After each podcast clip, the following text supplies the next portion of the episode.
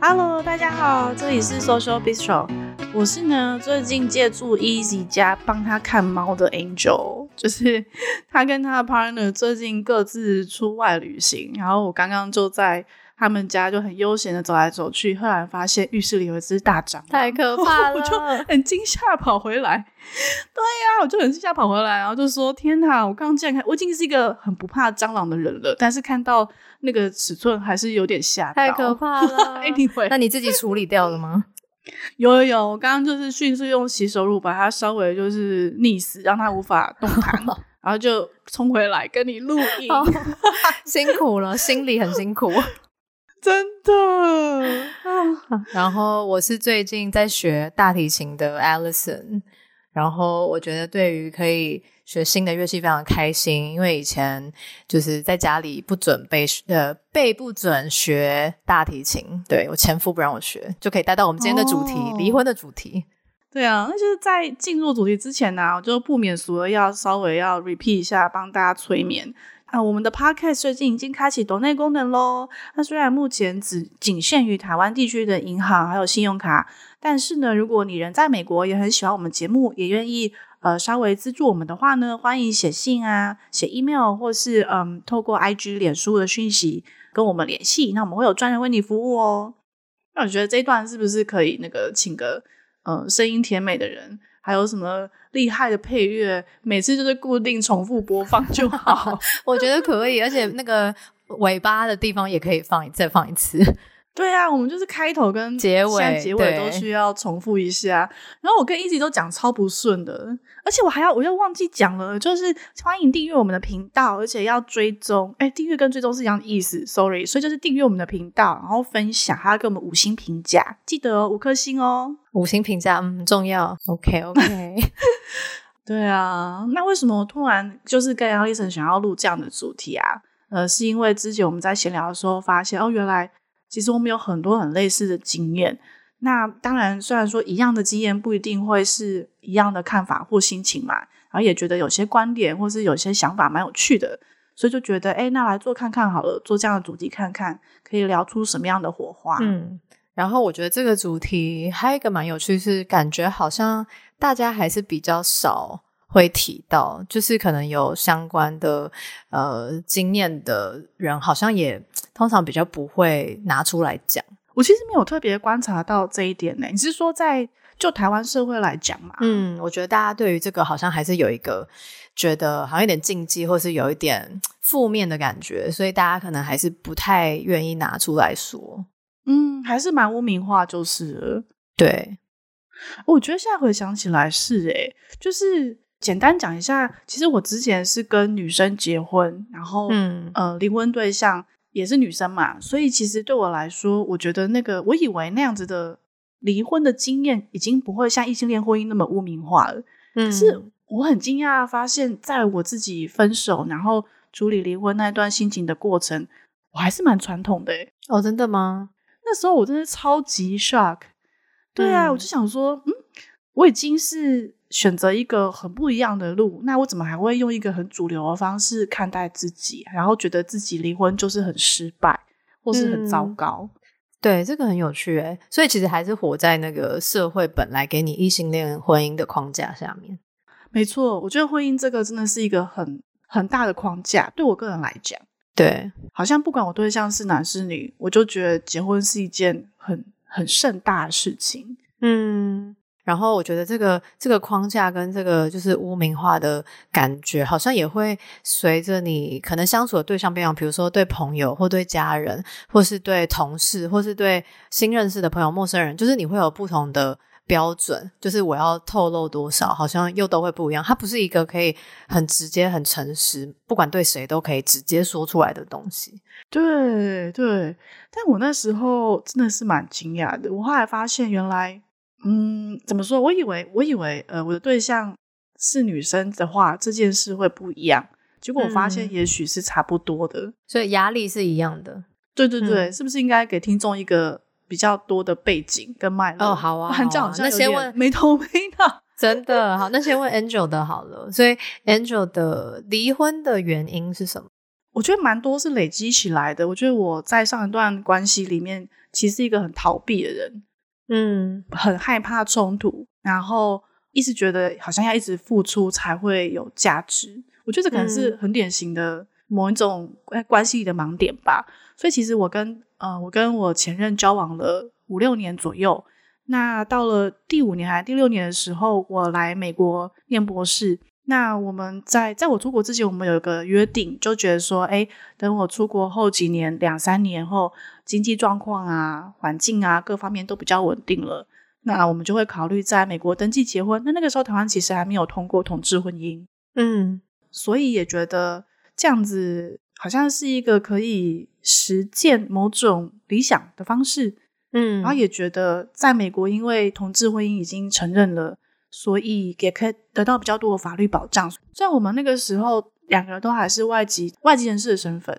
但就是 eventually 会希望好像有一个法法律的保障，随着我的学业啊进展啊，然后或是找到工作啊等等这一类的。那离婚的原因的话，我觉得蛮蛮复杂的，但我觉得总结来说，就是我在逃避我跟对方核心价值观有很大的冲突跟差异。嗯，那我觉得我一直靠着不断付出去逃避这些差异，然后一直到最后，因为我们远距离了嘛，那不得不去看见这些差异，或者说这些冲突就再也压不下来了。嗯，但还住在一起的时候，两个人都还在台湾打拼的时候。然后都还只是普通上班族的时候，觉得那些差异好像没有这么大，反正日子都还这样过啊，嗯、你也看到彼此啊，就算会小吵架，可是嗯，好像也没有什么太大的问题。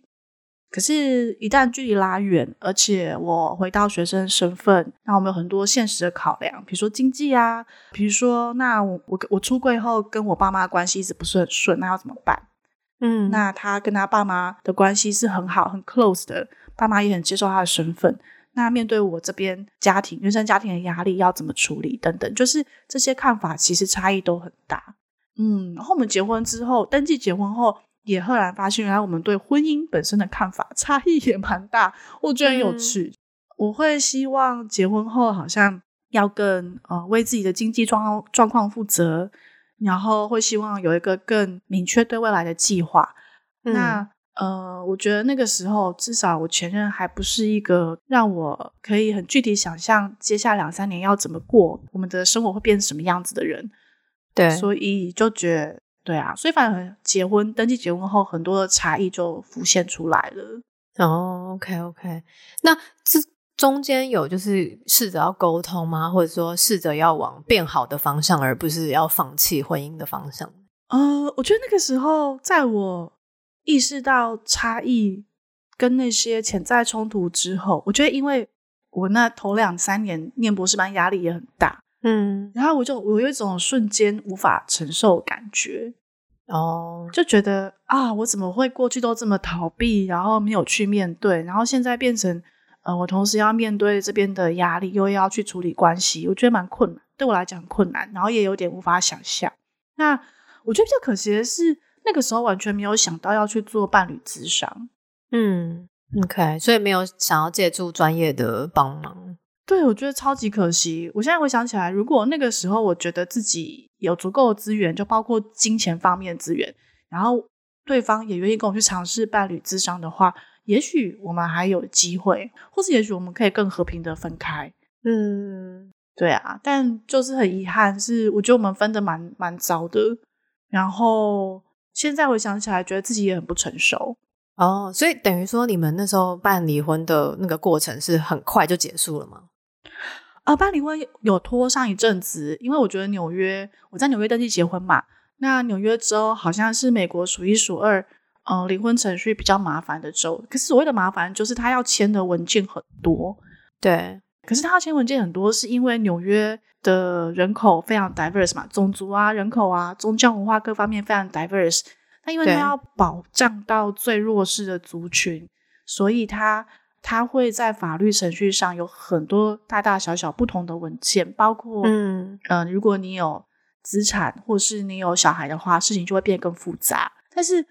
我的情况已经是最单纯的，因为我跟我的配偶那个时候都是外籍人士，嗯，所以很多文件我就是看过，然后就是签名就好了。可是即便是那样的动作，呃，对我来说都很痛苦，因为我知道我在结束一段关系嘛。对。然后我记得那个时候印出来要签的文件应该超级厚诶，我不知道，好像五六十页耶。对啊，就厚厚一点，让你每页就是要稍微浏览过去。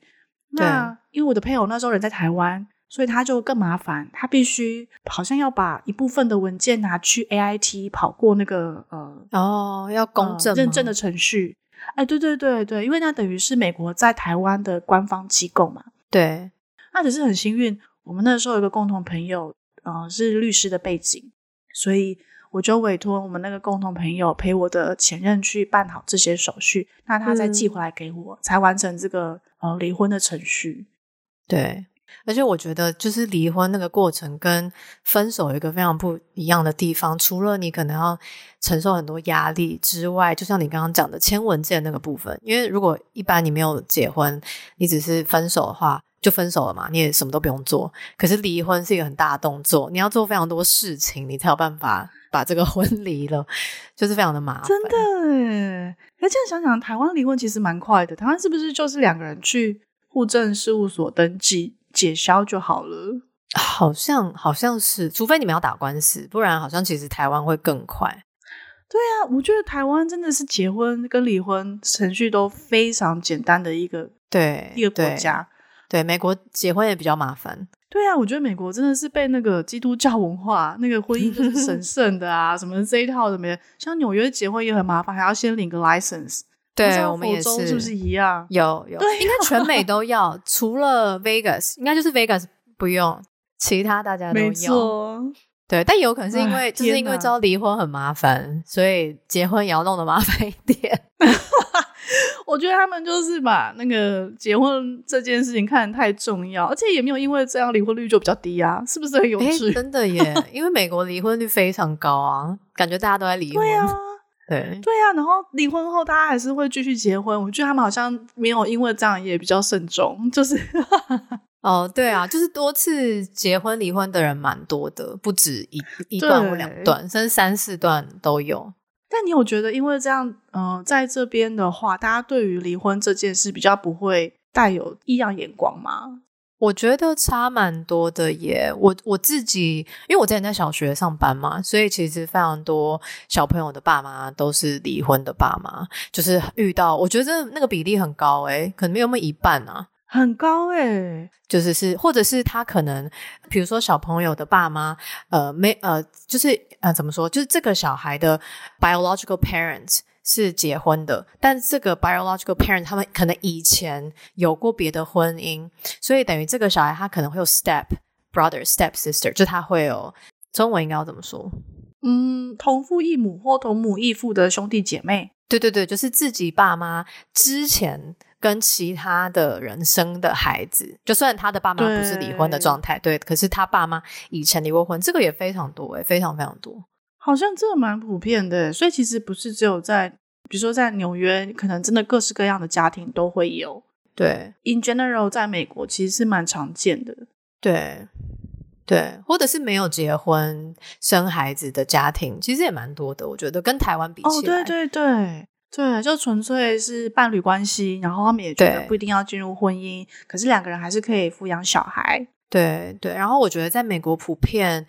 呃，我感受到的是，呃，华人不算，就是 Asian 亚洲人先不算的话，我觉得其他种族对于离婚结婚这件事情就没有像亚洲人这么的神圣吗？或者这么的在意，或是污名化？所以其实这跟基督教没有关系，哦，因为亚洲并不是基督教文化。呀，yeah, 因为我觉得我我刚刚讲的比较是婚姻制度，比如说那个结婚离婚的行政程序的繁、哦、繁琐程度，我觉得比较跟他们基督教文化有关。可是我觉得 in general，如果就歧视眼光来讲的话，我觉得台湾社会还是比较压力比较大。对对，所以这就跟宗教好像没有太大的关系，可能跟文化比较有关系。文化，对，我觉得我们的传统文化好像还是蛮在意，呃，家庭要完整。然后，嗯，如果嗯、呃、你是来自单亲家庭的话，大家也会觉得哦，你就是比较辛苦，或是比较可怜这一类的。然后或是尤其是女性离过婚，大家也会会觉得说，哦，那就是好像婚姻不幸福，很可怜这种，嗯，会比较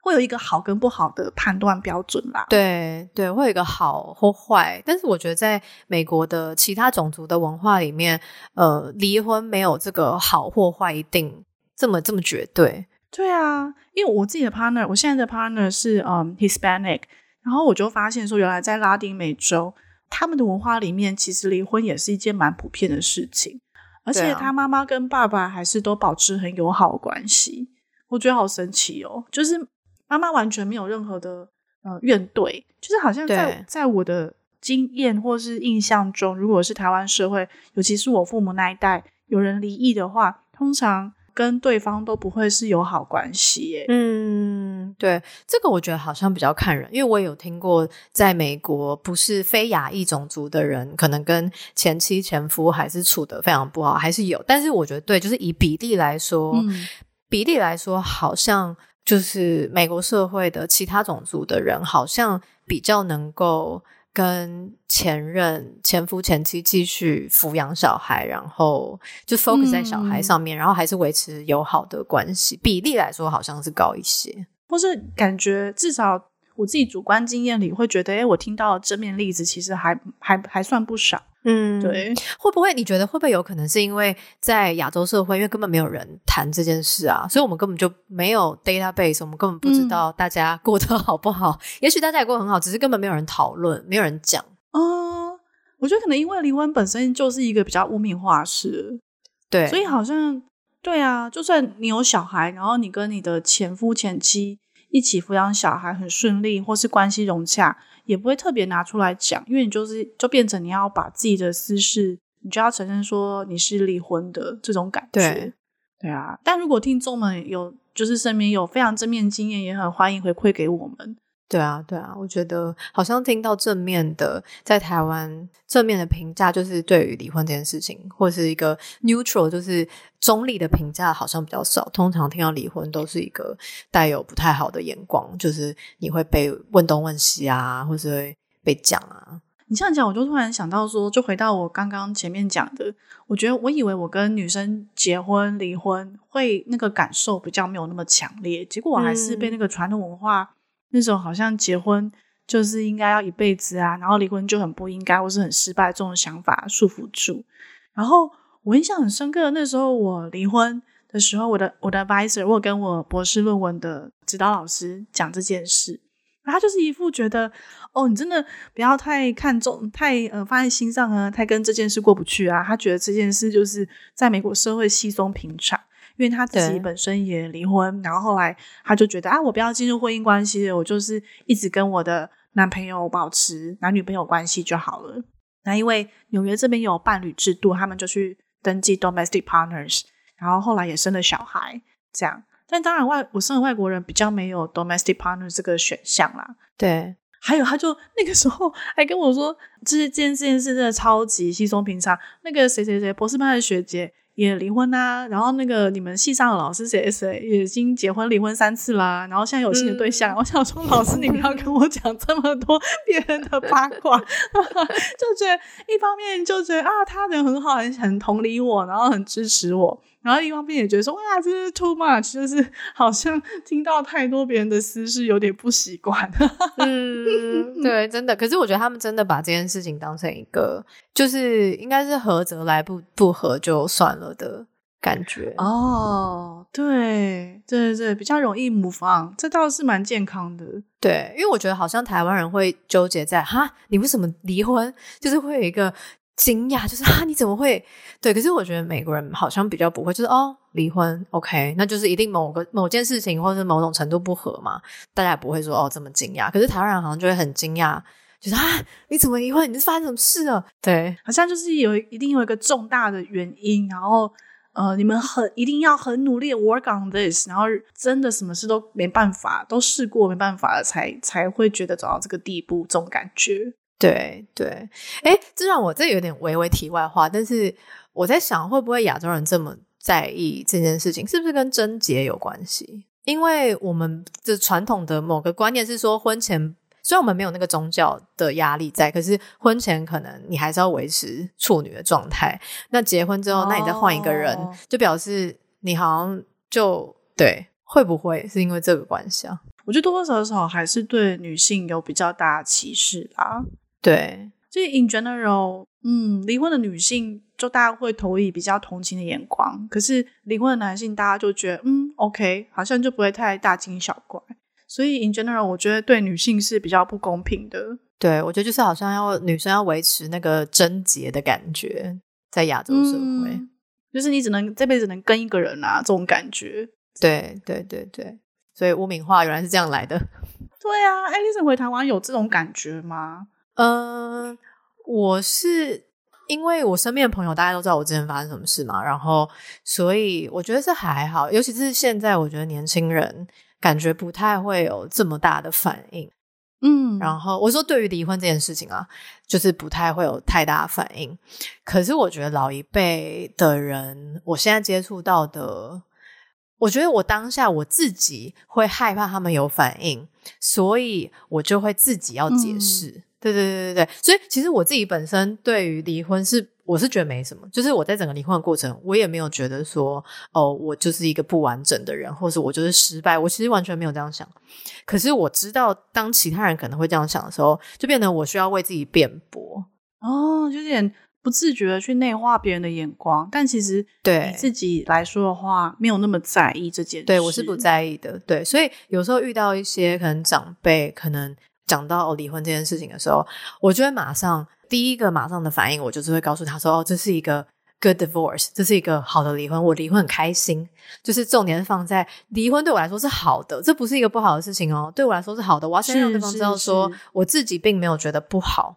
对，那我觉得大家目前我遇到的人的反应其实都还算正向，因为他们可能在你还没有这样讲之前，他们也许会。自己有一些想法吧，想说啊，怎么会离婚发生什么什么？可是当我说出来说，诶，这是好的离婚，我现在很开心哦，我觉得离婚很棒，他们马上就会说，哦，那恭喜啊，congratulations，就是他们的反应就会顺着我的反应讲。所以我觉得目前我我得到的感觉是还还 OK 啦，不会有什么太夸张的，就是三姑六婆婆讲有的没的。诶，不错诶，对呀，我觉得这样子你的经验算蛮正面的诶。对，算是算是还行啦，但是，嗯、呃，某一方面我也有发现，就是我的父母可能在面对呃跟他们同年纪的人的时候，其实他们是非常小心翼翼的，就是那个小心翼翼的程度是比我自己还要小心非常多。虽然我是离婚的人，但是我的父母，比如说在跟可能亲戚或是他们的朋友、同事。或是因为我就是家里是教会嘛，就是基督徒，所以在他们可能在跟教会的人可能提到这件事情的时候，我觉得他们小心的程度是，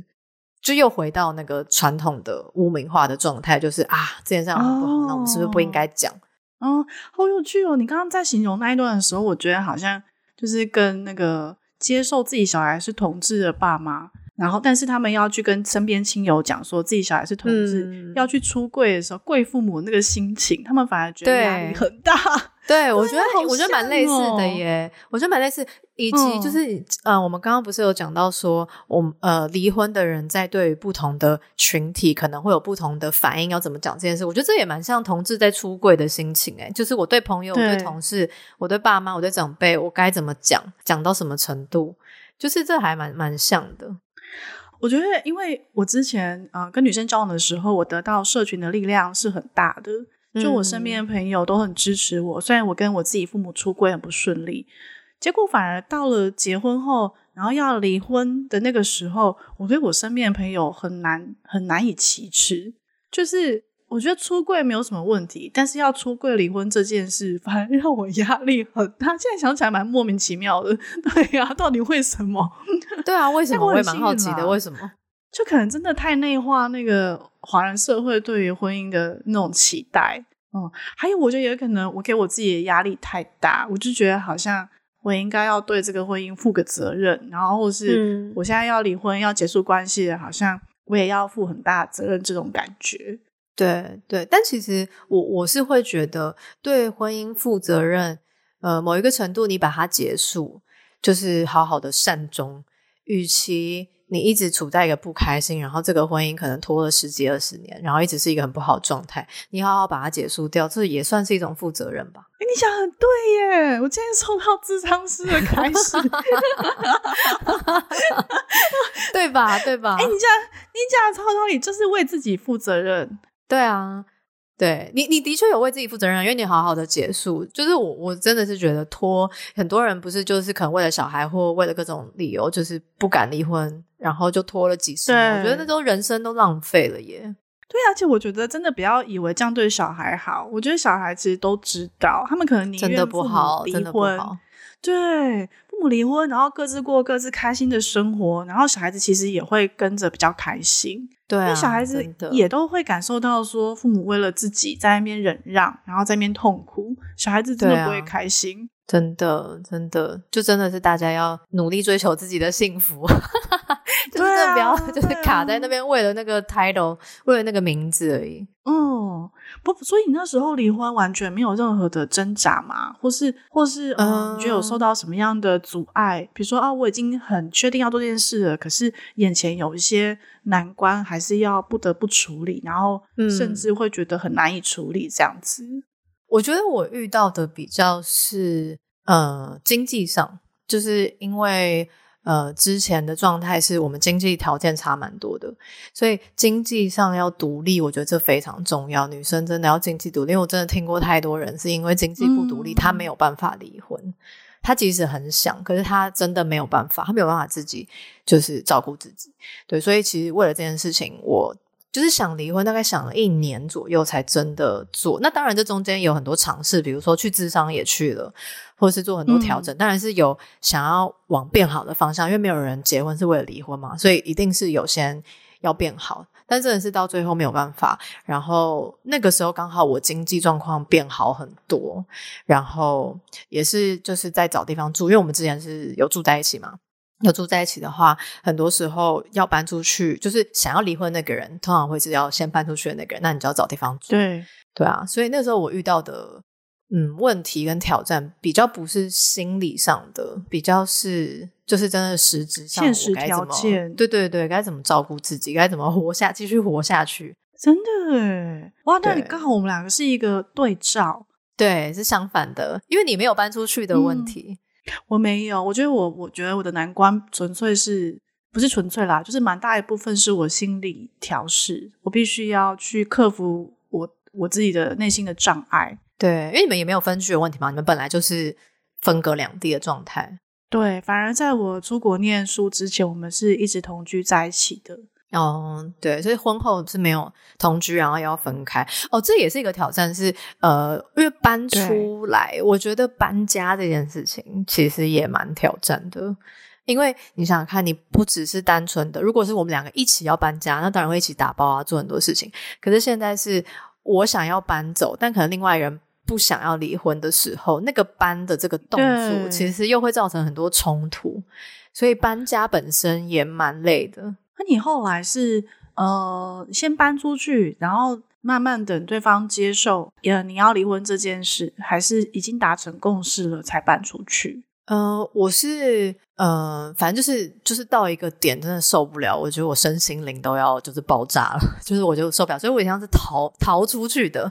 我不是一个事先计划，是那一天在那个状态真的是受够了，所以我真的是临时打电话给朋友。那朋友本来就知道我状况，就说可不可以拜托，就现在今天马上立刻就去住你家。然后他就说好，我就赶快东西就是重要的东西赶快拿一拿，然后基本的可能衣服什么的，所以是先拿了简单的东西，有点像是逃走。然后逃走之后，再跟就是前夫，就是慢慢讲说要离婚这件事，所以就是会回去分很多趟回去拿东西的状态。对，它不是一个一次完成，嗯、它是一个很冗长的过程。天哪！可你不会担心对方换锁吗？就这种情况哦，有啊。他后来就把我的钥匙就就拿走了，他就不让我进家门。那怎么办？那你东西怎么办？嗯、呃，所以那个时候其实我们就是在讲离婚，因为他一开始是不想离婚嘛，所以他有点像是想要叫我搬回去，哦、然后不准让我再把东西拿走，然后他也叫我把钥匙还给他。然后我当时是觉得，呃，他这样讲其实也没错，因为我就是要离婚了，那我还一直有那个自由进出这个房子，其实对他来说也不太公平，对，所以我就把钥匙还给他。可是就变成他有点出尔反尔，就是他答应让我回去拿东西，他就没有，他就他就消失了，他就不让我再就是回去拿东西。对，嗯、所以后来是呃，但到这个时候他都还没有决定要。真的要走离婚，就是要也不是打官司，可是他要找律师，所以一直到后来他找到律师，我们真的进入离婚程序，开始签文件之后，我才有在那个 agreement 上面写说，哦，我有什么什么东西我要回家拿，就我还列点，因为我很怕他会反悔或是丢掉我东西，所以我还要就是一样一样。一样一样很白痴的，就是哦，我要电锅，我要这个，我要那个，然后一样一样列出来，就是要白纸黑字，什么都非常明确。对，对，因为就是很怕他会反悔或做什么奇怪的事情。天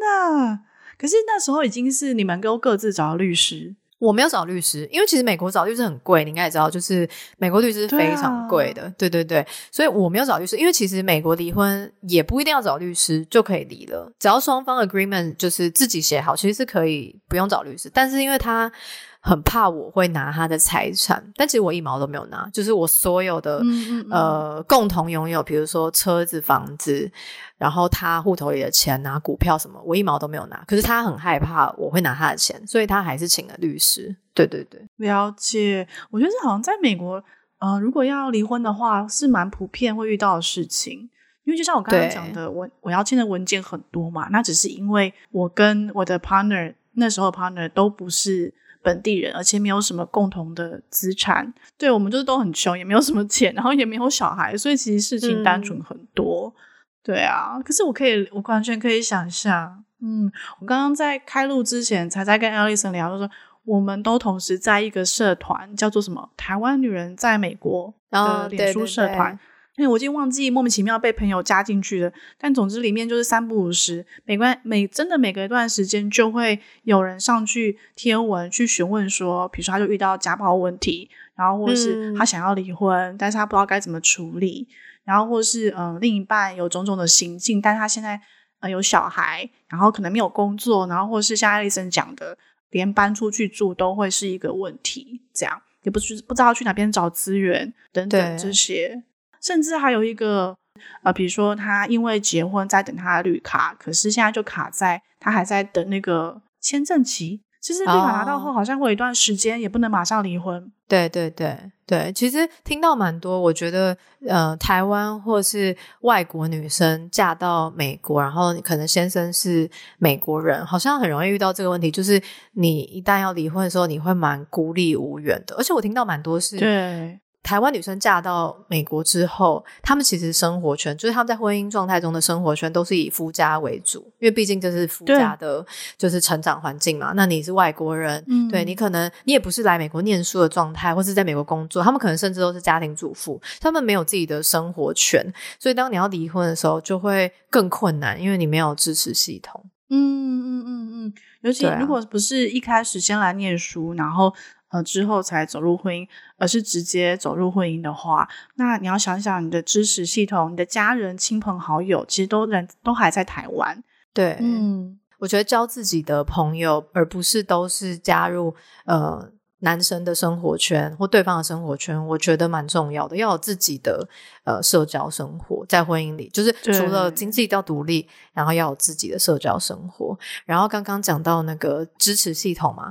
就是我刚刚跟就是 Angel 就有提到说，其实在美国有个东西叫做急难救助协会，它是台湾的侨务侨侨委会。Sorry，它是台湾的侨委会，委 会对对，侨委会办的呃一个急难救助协会，然后它在全世界其实都有，它不只是在美国，在别的国家也有，然后应该是各州，我不是很确定，我确定佛州有。因为我有就是蛮多认识的人都有就是参加急难救助协会，那别州的话应该也是有对，但是我记得之前我朋友他们也有接过别州的案子，就是别州的呃可能女生想要离婚，但是就是她没有呃外界的帮助，那就有找到佛州这边来，就是要怎么帮她。对，所以大家如果有兴趣或有需要的话，也可以上那个台湾它的有一个网站，就是呃中华民国侨务委员会，然后下面的那个急难救助协会。会让你就可以找到可能你当地的联络的人。嗯嗯嗯。那呃，我也要顺便介绍纽约这边的话，有纽约立新，那他们是专门嗯、接受家暴的案件。那如果你是因为家暴，然后有需要任何法律啊，或是经济上的资源的话，他们也可以提供资助，呃，提供一些支持。纽约这边当地有一些法律的资源，其实跟台湾蛮像啦。台湾好像都叫法服嘛，那那美国这边一般就统称叫 legal aid。只是 legal aid 我不是很确定它有没有中文的服务，通常可能就是像搭配立新这种社工的机构，同时提供中文的服务，然后再转介到法律相关的资源。嗯、那个我之前的情况很单纯，嗯，就是我还是学生，我虽然。不知道，我现在没有钱请律师。其实我不知道请，我也不需要请律师，因为没有什么财产的 问题，或者是小孩问题，或什么抚养权都没有。我只是纯粹就觉得心里很脆弱，然后我不想要自己处理这些文件，就觉得很烦。然后后来就有朋友建议我说：“哎，你要不要去问问学生会啊？”没想到学生会还真的有免费的律师，嗯、因为这个对他们来讲是很单纯的 paperwork。对对对，所以我就真的写信问学生会，然后他们就有那种呃义务哎 pro bono 的律师，就说哦好啊，他可以他可以呃帮我呃写这些 paperwork，而且听起来案子很单很单纯很简单，嗯，对，所以我就是得到免费的呃 法律资源，然后很棒诶，真的，而且我真的是超超幸运，我那个时候根本不知道，原来我们学校一年可以提供一个人。呃，十十个还是八个免费的 session，就是 wellness center 有那种心理资源，是心理咨商服务。哦，对啊，对啊，学校都会有。嗯，对，我真的是傻傻的什么都不知道。然后那是我来的第二年吧，我也是朋友跟我说，你要不要去问问看，就是学校的那个心理咨咨商资源。我就说哦好，因为那个时候我决定要分开的时候，嗯、我大概连续失眠了一个礼拜都没有办法睡觉。然后我课也没有办法去上，我就觉得天哪，我在一个要发疯、要那个崩溃的边缘。然后去看智商后，真的好非常非常多哦，真的真的，我真的觉得说啊，当学生穷，什么都很辛苦，但是就是你的那个心理智商资源跟那个 health insurance 非常好，哦、学校 学校资源很多，真的大家要好好利用一下。每一个基本上每一个学校呃都会有，就是给他们自己。学生的资商的资源，那如果你不是学生的话，嗯、有的时候，比如说像我之前念的学校是 UCF，就是中佛州大学，那他们其实也会有开放给社区的名额，所以呃，大家其实都可以去利用一下。就是你如果离大学，就是你住的地方，你不是学生，可是你住的离大学很近，或是学校很近，嗯、呃，很有可能他们也会有开给社区的名额，这样。有些应该就是社区的健康中心的概念，对对对对对，就是开给社区，然后免费的服务是蛮有可能的。对，然后刚刚讲到那个急难救助协会啊，在工商一下，就是他们其实不只是处理就是家暴这些事情，所以是任何事情你要急难救助的事情都可以找他们。嗯、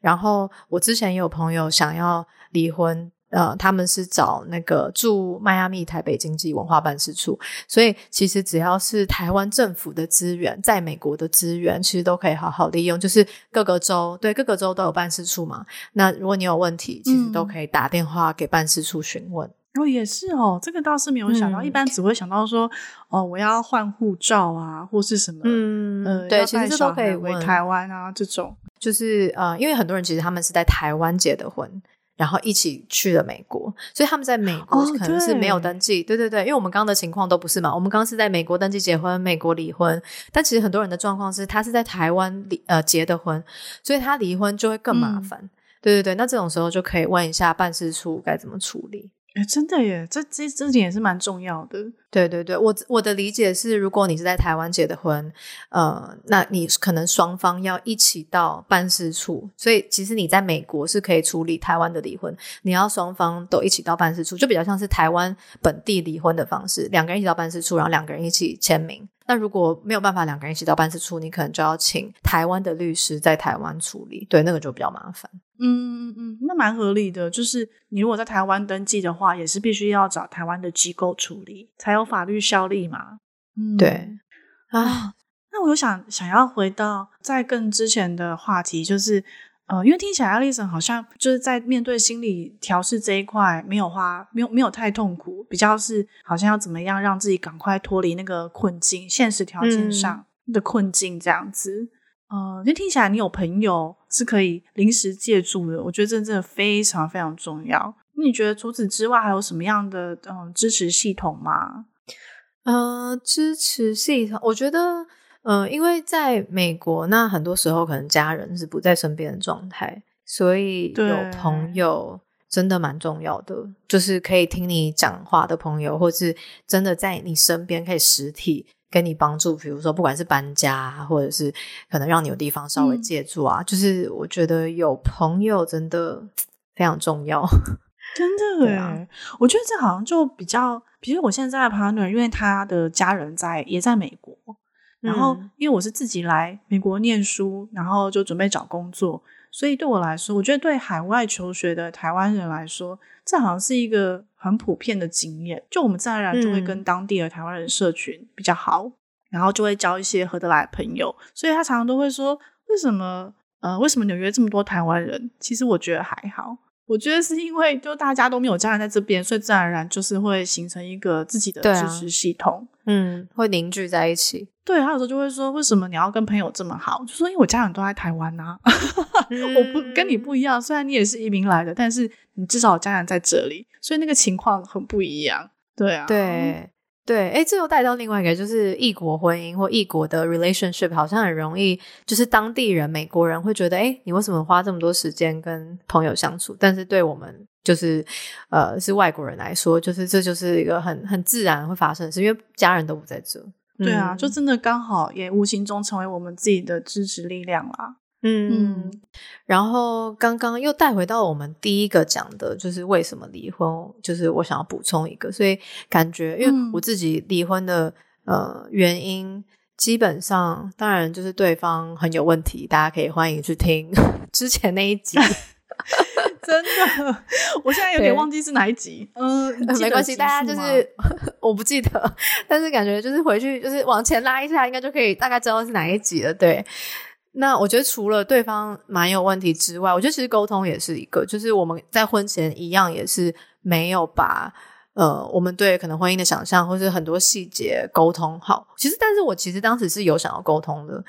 对，但是对方一直逃避，嗯、那我就让他逃避。但我觉得这真的很不行。那我觉得跟 Angel 的经验也蛮像，就是在婚前是没有沟通好的。嗯嗯嗯嗯，可我觉得我我觉得在谈恋爱的时候，有时候都会觉得啊，顺其自然就好啦。为什么要好像在谈，嗯、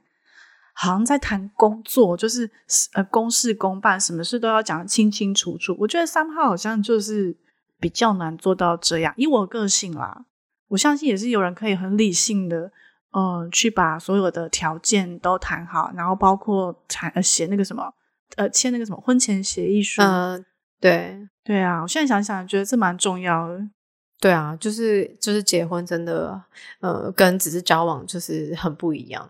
所以大家好像还是蛮需要那个理性的讨论的部分。嗯，我觉得不要因为感情呃冲昏头，并不是说结婚都是一时的冲动，而是说嗯、呃、决定要进入一个有法律效力的长期关系，我觉得很好，而且也很棒。呃，那也许可以呃再花一点点。多一点点的理性去跟对方商量很多现实的状况，或是去预设说，要是这段关系之后有遇到什么样的状况，要怎么处理，就至少有个共识。那我觉得在当下有共识之后可以改变没有问题，可是至少好像在谈的过程中是让彼此都去想思考过，我觉得还蛮重要的。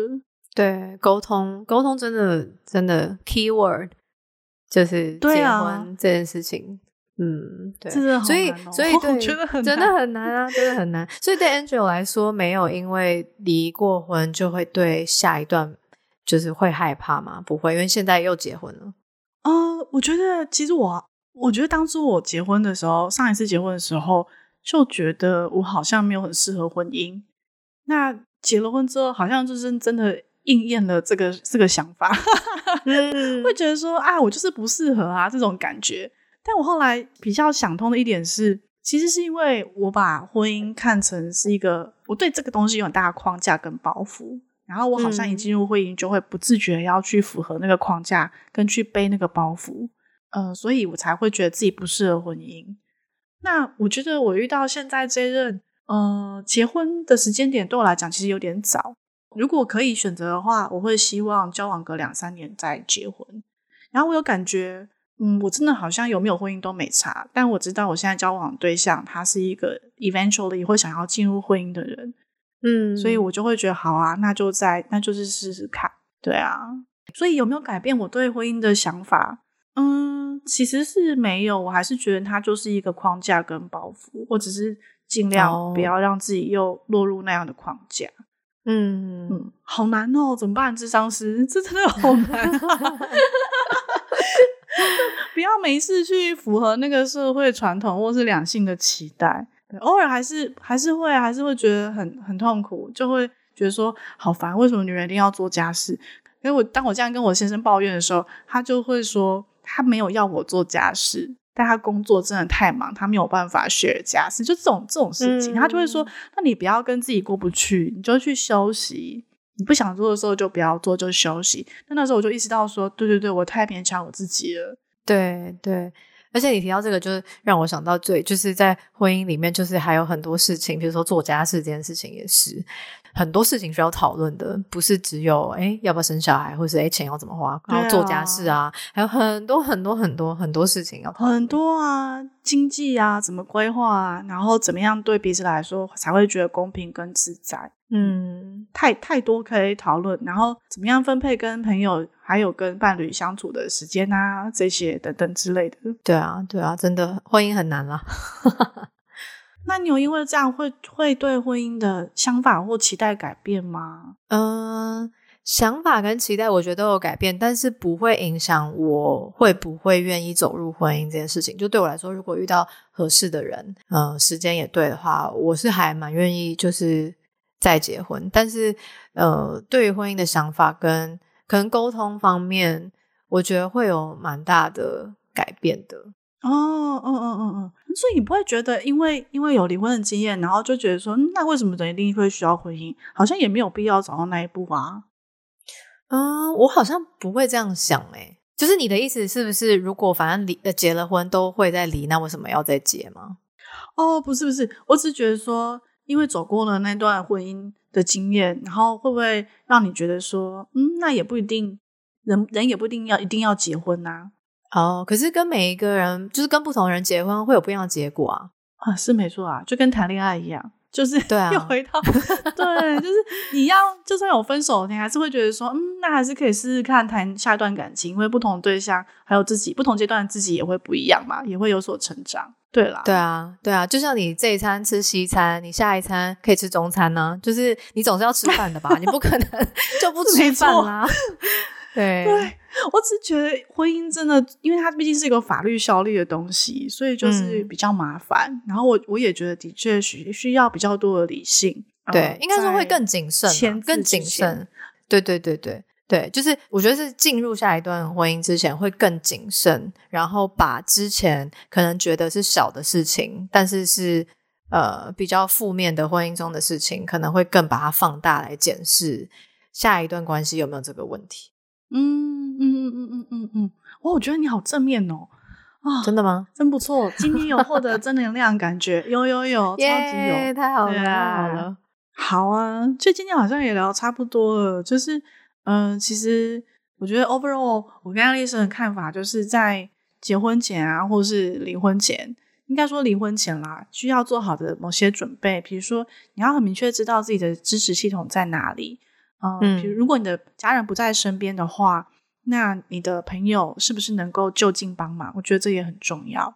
嗯，对。那你的家人，嗯、呃，你要用什么样的方式跟他们说，可以获得他们的支持？我觉得也很重要。那因为我前段婚姻其实是结婚跟离婚都是没有让家人知道，主要是因为我出柜的时候，呃，并不是一个很好的反应，嗯、所以我后面那些人生很重大的决定，也觉得好像先不要跟他们讲，避免太多刺激。但我很幸运，就是我觉得我朋友的支支持系统是很够的。嗯，那再来就是其他很现实条件的问题啦，比如说有没有地方住，如果你真的很需要赶快搬出去，然后呃，因为对方嗯、呃、还不愿意离婚分开的话，然后或是你在台湾或美国的法律资源可以找哪些单位，找哪些机构，嗯、对，可以帮助你心理调试等等这些。其实我们。一开始想要录这集的想法还蛮单纯的，主要就是觉得说，好像虽然现在年轻世代对于离婚的话题没有那么排斥了，也没有那么多禁忌，可是会分享自己个人经验的遭遇的人还是蛮少的，所以就觉得可以来聊看看。对对，尤其是就是跨国的离婚，我觉得可能又更少听到，所以我觉得这边也就是给大家一些资源，就是看如果你人是生在国外、生在美国的话，该怎么处理。好啊，那我们今天这集好像就差不多了耶。好的，那你今天要你要 take away 吗？啊，我的 take away 就是，我觉得跟智商师聊天非常的疗愈，哦，好棒哦！对呀，太好了，太好了，因为现在是我的晚上时间，然后 Alison 是那个大白天，对不对？对，所以我就会一种睡前就是就是深夜三更半夜，然后再跟那个智商师聊天的 feel，非常好，不错不错。那我的 take away 就是。嗯、呃，如果大家想要避免离婚的状态发生呢，就是婚前就要理性沟通，好好沟通，沟通好，沟通满。对，那如果真的遇到要离婚了，也不用害怕，就是找到资源系统，